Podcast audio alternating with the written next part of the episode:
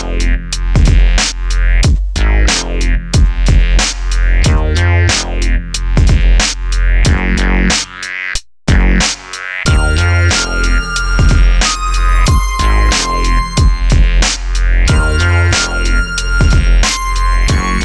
んにちは岩本です。少し難しい本がある生活ラジオ。この番組は哲学書や草書などに興味ある方が私も読んでみようかなと思うきっかけを提供する番組です。それでは第81回目です。よろしくお願いします。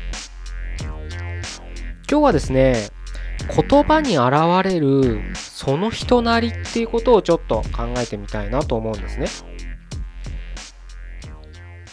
まあ文はね、人なりみたいな言葉を聞いたことある人もいるかと思うんですけど、やっぱりこういった話し言葉、うん、まあ、語ってる内容、それは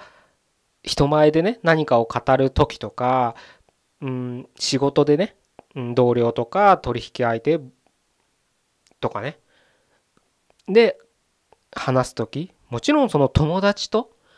の会話の中だって、やっぱりその人なりっていうのがね、あの出るんじゃないかなっていうのは僕は考えてて。なぜかというとやっぱり無意識的に喋ること？発すること？表現すること？にやっぱりその人の心の奥底で考えてることとかっていうのが自然に出るものなのかなっていうふうに思うんですね。それは何も人を観察しててとかじゃなくて自分のことをね、振り返った時も、何かね、ああ、やっちまったな、みたいなね、あんなこと言わなきゃよかったのにな、とか、いろいろ失敗経験あるじゃないですか。そういった時に、自分のね、言動とかをね、振り返ってみると、やっぱり、自分でも気づかないような、え、なんでこんなことしちゃったんだろう、なんでこんなこと言っちゃったんだろう、みたいなことってあると思うんですね。で、それってやっぱりね、なんでこんなこと言っちゃったんだろうってわざと言ってるわけじゃないですよね。だってなんでこんなこと言っちゃったんだろうって無意識に言っちゃったってことなんですからやっぱそう考えると自分ってそういう人間なんだなそういうふうに思ってたんだなっていうので少しね客観的に見れる面でもあると思うんですよ。だからこそ反省しなきゃいけないことっていうのがやっぱ山ほどね あると思うんですよ。僕もねこうやってあなたにね、ポッドキャストっていう形でお伝えしてますけれど、後でね、振り返って、もうこれ録音してね、配信しちゃってるんで あの、もうどうしようもできないんですけど、やっぱその内容はね、あの文章と違って今こうやってライブでね喋ってますから無意識的にね僕がなりっていうのはやっぱ出てるはずなんですよ。で、それをね、後から聞いて、まあ、聞くことめったにないんですけれどいや、本当は聞かなきゃいけないと思うんですけどね、聞くと、うん、やっぱり自分っていうのを少し反省しなきゃいけない点っていうのが、本当山ほど出てくるはずなんですよ。じゃあやれよって話なんですけどね。あのー、まあ、やる、やろうかななんて思ってるんですけど、まあそういったところをね、やっぱ見つめ直すいいきっかけになるのかなと思うんですけれど、まあちょっとそういったね、まあ自分のこと、まああなたならあなたのことを、ちょっと、あの、今日は棚上げしてね、人って 棚上げしがちじゃないですか。自分のことをね、神棚の上に上げて、とやかく言うのはね、簡単ですからちょっとそれをね、今日は採用して、ちょっと自分のことは棚上げして、ちょっと人のことをね、あのー、で、気づいた点をね、今日お伝えしたいなと思うんですよ。で、それはね、あの、あるビジネスマンの記事って記事だったんですね。あの、インターネットでアップされてた、ブログとかじゃなくてちゃんとなんか取材されてた記事なんですけれど、あるメディアにね。それをね、たまたま、偶然あの目について読んでたんですけれど、まあその人ね、うんとまだね30歳かな。うん、30歳で、あのアフリカで起業してる人だったんですよ。なかなか珍しいですよね。珍しい。多いのかな今アフリ今はこれからアフリカだなんて。ね、今聞いたことある人もいると思うので、今アフリカで活躍しようと。これからはって言ってねパイオニアになろうとしてる人が多いのかもしれないんですけどちょっと僕はアフリカとか事情が知らないんで何とも言えないんですけどそこでね起業してる人がねこんなこと言ってたんですよ。そのアフリカで働いてる人その現地の人じゃなくてそこのアフリカに来てる人たちですよねだから東南アジアの留学生とかヨーロッパ圏のねあの留学生とかは当たり前のように英語を喋れると。で能力も非常にねあの高いと。でそういう人たちが月に日本円でしたら23万で働くと。日本は英語も喋れないような学生を月20万で雇うなんてアホじゃないかと日本の企業はねや本当そういうふうに書いてあるんでアホじゃないかと。バカじゃないかと。そんな使えない人材を雇うんだったらアフリカのこういった地に集まる優秀な若者をもっとどんどん活躍させるような場を作るべきなんだ。みたいなことを語ってたんですよ。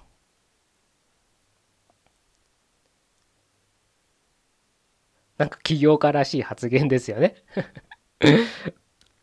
あのらしいっちゃらしいですよね。で僕はねそれをね読んだ時にまあそのさっきも言った通りアフリカがどういう状況なのか僕はちょっとわからないんでリサーチとかもしてないですし、まあ、アフリカが好きでね半年に1回旅行するやつは知ってるんですけど そいつは別にビジネスで行ってるわけじゃなくてあの写真が好きで、うん、あの写真を撮りにね半年に1回行ってるってだけなんで写真を見せてもらったりするぐらいなんであの食文化とか興味があるんでよくそいつから聞くんですけどちょっとねビジネス的にどうなのかっていうのは知らないんで何とも言えないですしあの僕自身ねその英語がねからきしな男なんで何ともね発言しづらいんでねあの多分そういう人はねあの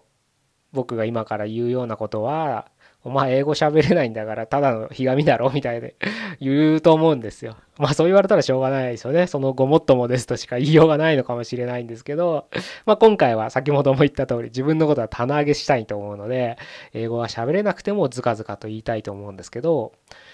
僕はね、その人のね、その発言をね、読んだ時に、なんかすごくね、自分をね、正当化してる自分がやってることが、あの正義なんだ。正義とは言わないけど、うん、世の中をねこれから引っ張ってくんだっていう、まあ、強い起業家ですからね。そのぐらいの強いマインドがなきゃいけないとは思うんですけどただなんかねそれ聞いててうんなんかすごい偏った視線だななんていうふうに思っちゃったんです。確かにね確かにっていうかまあ 当たり前ですけど仕事するには言葉が必要ですよね。コミュニケーションなんかの伝達をしながらね仕事っていうのはどんな仕事だってしていくものですからでそれがアフリカではそこでは英語なわけですよ。うん、だから英語がな話せなかったらそこでは働けないわけです。それをね日本で置き換えれば日本語で働くんだったら、まあ、企業にのね業種によっては違うと思うんですけど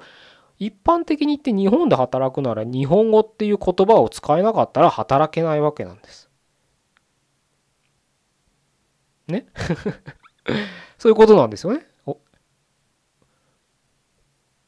だから日本で働いてる今英語が喋れない若者だってもし仮にねアフリカで働かなきゃいけないってなったら必死こいて英語を学ぶはずですよ。だってもうそこで働かなきゃいけないんだ。そしたら英語喋れるようになるじゃないですか。っていうことなんですよね。僕は言いたいのは。でアフリカだったら23万で優秀な学生が雇えると。日本は英語も喋れない学生を20万で雇う会社な会社がね企業がいてあバカじゃないかみたいな。いやいやいや。まずね物価が違うじゃないですか。日本円じゃないでしょそっちはみたいなね。そういうことなんですよね。なんで比べようもないもの比べてんだろうななんて。純粋に思っちゃうんですよね。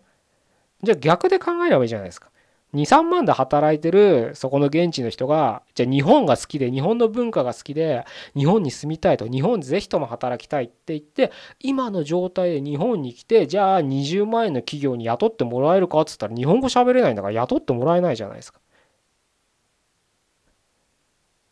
ね そういうなんか単純なねなんか自分がいる位置がもう絶対だから日本をでそういうふうに働く人たちを何か小バカにするようなことを言うんですよね。小バうん、小バカにしてるしてねしてねえよって言われそうですけど、まあ、そ僕が読んだ感じではそんなだってその発言自体そうじゃないですか。英語も喋れない日本の学生を20万で雇うなんて意味がわからないみたいなこと書いてあるんですよ。言ってるんですよ。なんかね。確かにね。あの、まあ、世界で働いてるアフリカで働いてるんだからねそういう視点になるのはしょうがないしそれが正しいのかもしれないけどだからってじゃあ日本で働いている？日本で確かに英語は喋れないかもしれないけどこれからね大学出て日本の企業で社会に出て自分の可能性を試そうとしてる人。でそれを雇って雇用して可能性を広げようとしてる企業に対してだから日本はダメなんだとかね。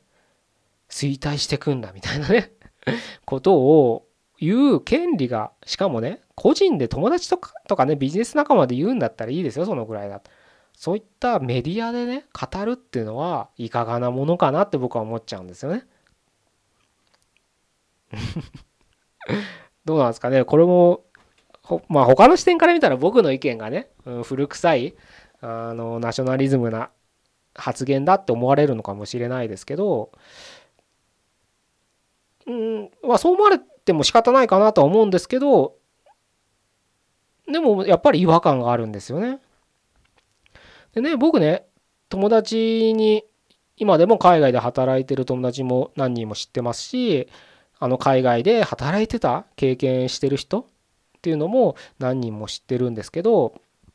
まあ最初はね若い時にはねやっぱり日本っていうのが窮屈に感じてうんやっぱりなかなかねこんなとこでサラリーマンみたいなねスーツ着てうん仕事して満員電車にいられるなんて嫌だみたいな感じで最初はねそれで海外に目を向けていくっていうのがね一時動機っていうのは多いとは思うんですけど多かったとは思うんですけどでも今でも働いてたり戻ってきたりしてね話を聞いとく聞くとやっぱりそのね海外に目を向けるでもちろん海外でそういった仕事をするとか住むとかね移住する留学するっていう経験はあのできるんだったらした方がいいってやっぱみんないます。やっぱり視野が広がるし物事の考え方があの広がる、うん、いろんな視点が持てるしいろんな文化に触れることですごく刺激になるってまあそれはその通りだと思うんですよ。僕はそういったね海外住んだ経験ないですけどやっぱ海外旅行とか行くだけでね旅行で行くだけで刺激になるじゃないですか。だからそれはねその通りでもしそういったね機会があってチャンスに恵まれてるんだったらどんどん行くべきだっていうのはねやっぱみんな言いますけどそれはねそうやって言う根底にねさっきのアフリカで起業してる人みたいに日本なんてこれから衰退してって閉塞感バリバリでみたいななんかねそういった偏った根源があって言ってるんじゃなくてもっとなんつったらいいんだろうな。もっといい感じ？いい感じって何かを言ってるで何も言ってなくて。あのねなんだそりゃみたいな。言葉になっちゃいますけど、うん、その人の可能性を広げるために、うん、言ってるんですよ。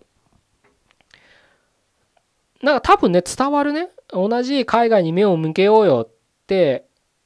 まあこう後輩とかね若者のね人たちに何かを言う立場だったとするじゃないですかそしたらさっきのアフリカで起業してる人の言い方と今僕の友人が自分の経験をもとにチャンスがあるなら外に目を向けたらどうですかっていうのでは言ってることは同じですよね。海外で経験を積もうみたいなことを言ってるわけじゃないですか。でも伝わり方っていうのが全然違うはずなんです。そんな感じしません？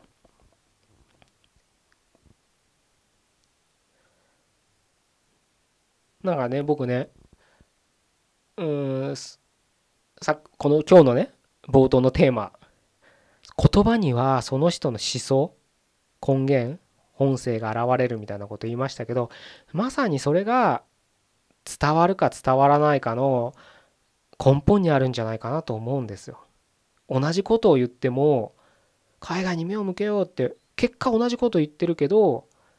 どちらがその相手のためを思ってとかね本当に相手のことを考えて言ってるのかっていうのはやっぱその言葉にね秘められてるんじゃないのかなと思うんですよ。もっともっとね根本をね探ってみてもいいんですよ。そのアフリカにね起業してる人はまあやたら日本のことをねこれからは人口も減っていくし経済もね国内だけじゃ成り立た成り立ってないじゃないかみたいなこと言ってるんですよ。でそれは何のデータをね元に根拠にね言ってるのかは全然あの言ってないんでねまあ彼がそう感じてるだけだとは僕は思うんですけどまあでも人口が減ってくっていうのは確かに統計としてねあの出てるしまあ自分の周り見ててもね あの子供少ないですからねで自分の友人とか見てても2人から1人しか産まないとか2人で、えー、子供いないとかね多くいるじゃないですか。なのでまあ事実的にそうなんじゃないかなっていうのは予想はつきますけれど。ただまあ彼はその記事でそういうふうに言ってたんですけど。もっとねその根本を掘り下げてみたらじゃあアフリカで起業できてるのはなぜだって僕は問いたいんです。確かに日本はこれから君の言う通り衰退していくかもしれないし閉塞感があるかもしれないしみんな無気力でつまんない国になってるのかもしれないけれど君は日本という国籍があるからアフリカで起業できてるんじゃないですかってとこも問って解いてみたいんです。自分の土台を否定してどうするんだって話なんです。好きで日本人に生まれたわけじゃないみたいなね 子供みたいなことを反論されたらあ、そうですか？としか僕は言いませんけど 好きで生まれた、日本人に生まれたわけじゃなくても、日本人であるってことは事実なんです。もうそれは揺るがないんで、しょうがないんですよ。日本人で生まれてきたんです。でも、日本のパスポート、国籍を持ってるってだけで、相当恵まれたち、ね、チャンスを、切符を手に入れてるんですよ、僕らは。それがあるからアフリカで今起業できてるんです。その自分のね足元をねそんなメディアでね俺が今やってるのはもう世界に目を向けてグローバルな人材だみたいなことを言ってることをなんか勘違いしてんじゃないのかなって僕は思っちゃうんですよ。日本が嫌いだ嫌いになるなとか言いたいわけじゃないですよ別に。右向けのね右向きの思想を持てとか言ってるわけじゃないんですよ僕は。単純に日本が嫌いでもいいんですよ。別にそんなのは。その人が嫌いだったら嫌いでしょうがないんですから。でも日本人だよってことをきちんと自分の素地っつったらいいのかな土台っていうのを確認というか分かってたら仮に日本を否定するのだってそういう言い方にはならない。そういう言い方っていうのは僕はさっきお伝えしたようなね。僕はあれ誇張してないですよ。本当そういうふうに書いてあったんですから。ああいう言い方には僕はならないと思ってるんですもっと日本の問題点をきちんと事実を挙げてだから僕はこういうふうに考えてるとか言えばいいわけです。そしたらあこの人よく考えてるんだなってだからアフリカで起業してこういう意見があるんだなっていうふうに納得して納得っていうかねそれで聞き入れられるわけじゃないですか読む側としては。でそれで彼の主張を受け入れるか受け入れられないか共感できるか共感できないかっていうのは今読み手が勝手に判断すればいいだけだと思うんですけどと思うんですよ僕は。でも彼のさっきのインタビュー記事では何言ってんだろうなっつって23万で優秀な学生雇えてだから何なの？みたいな。さっきメタトルだって文化が違うじゃん。通貨が違うじゃんっつって何言ってんだろうこの人って思っちゃうんですよね。だから何って話なんですよ本当に。まあね日本人が海外でね活躍するっていうのはすごく喜ばしいことであの大切ねいいことだとは僕は思うんですけどただ日本人の評価を落とす海外で活躍する人もいますよね。活躍っていうかね。まあ東南アジアとかではね、まあ、日本人はあのなんつったらいいんだろうな評判を落とすね世界からすごく評価される一方でここがダメだよ日本人じゃないけど海外で評判悪いところもいっぱいあるんですよ。まあそれは僕自身ねその海外経験ある友達から話を聞いたりうーんしてもね確かにななんて思うしまあ一つで言えばその売春とかですよね日本人はあの安いねあの通貨の物価の安いところで少女とかをね買いますよね。ひとひとときの快楽のためにね。ああいうのもやっぱりうんそれが文化だ。そうって言われちゃあれですけどやっぱりそのあんまりねいい評判にはならないですよね。当たり前ですけど。なのでねうん悪いところもいっぱいあるとは思うんですけどね。そうやってね海外でいろいろと活躍そういった反面もあるしいい反面も、うん、海外でどんどんどんどん日本人が活躍していけばあのまたねそれが日本のね評価も上がるでしょうし日本後進のね若い人たちが世界で活躍できる場が広がっていくってことでもあるし戻る場所日本に戻ってきた時にその海外で経験した文化とかね経経験ですよね。それを日本にまた逆輸入みたいな形で持ってくると今まである日本の文化と海外の文化が日本という土地でどう昇華するのかっていうのもまた新しい可能性が生まれる土壌になるじゃないですか。なのでねすごいあのやっぱりいろんな外の視点を見るってことは絶対ねあのいい経験になるんだろうななんて僕は見ててねあの思うんですけどなのでそういう人のね海外で活躍してる人の記事とかは僕はすごくあの刺激になってあの目についた時は読んだりとかね、うん、話を聞ける時はね日本に帰ってきてる時とかたまたま何かでお会いする機会がある時とかはお話しする機会がある時とかは積極的にね出かけて話すようにはしてるんですけれどただ一方ねさっきも言った通りそういう記事を見るとちょっとげんなりしてしまうっていうのもあってまああのー、それはね。今こうやって喋ってたあれですけどね。あのー、マスコミのねマスコミ？なんつうんでしたっけ？ワイドショーとか見てギャーギャー言う主婦と同じなんですかね今僕は。そのねネットで見たあのメディアの記事を読んでギャーギャー言ってるだけですから その主婦と同じことをやってんのかなと思ったら急にちょっとげんなりしてきましたけど。でもねうん。そう思ってしまったからしょうがない、うん、なのであのー、今日お伝えしたかったのは自分はね棚上げしてもいいですし自分のこととして考えてもいいんですけれど言葉っていうのはその人なりが必ず現れてるものなので本を読む時でもすごく一言一句をきちんと捉えてほしいんですよ。で特に哲学書とか思想書っていうまあああいったアカデミックのもう重鎮巨匠、うん、もう天才 人類が生んだもう本当に価値ある希少な賢人って言われるような人たちの言葉っていうのは本当に一言一句無駄はないと思ってもらって構わないですから。読んでてなんかよくわかんないことここ言ってんなって思った時こそチャンスだと思ってください。その文がすごくあなたにとって必要なことが書いてある。ことかだと思って読んでみる癖をつけてくださいなぜならその人なりが文章には必ず現れてますからきっとそこに何か反応したってことはあなたに必要な何かが書かれてるはずなんです。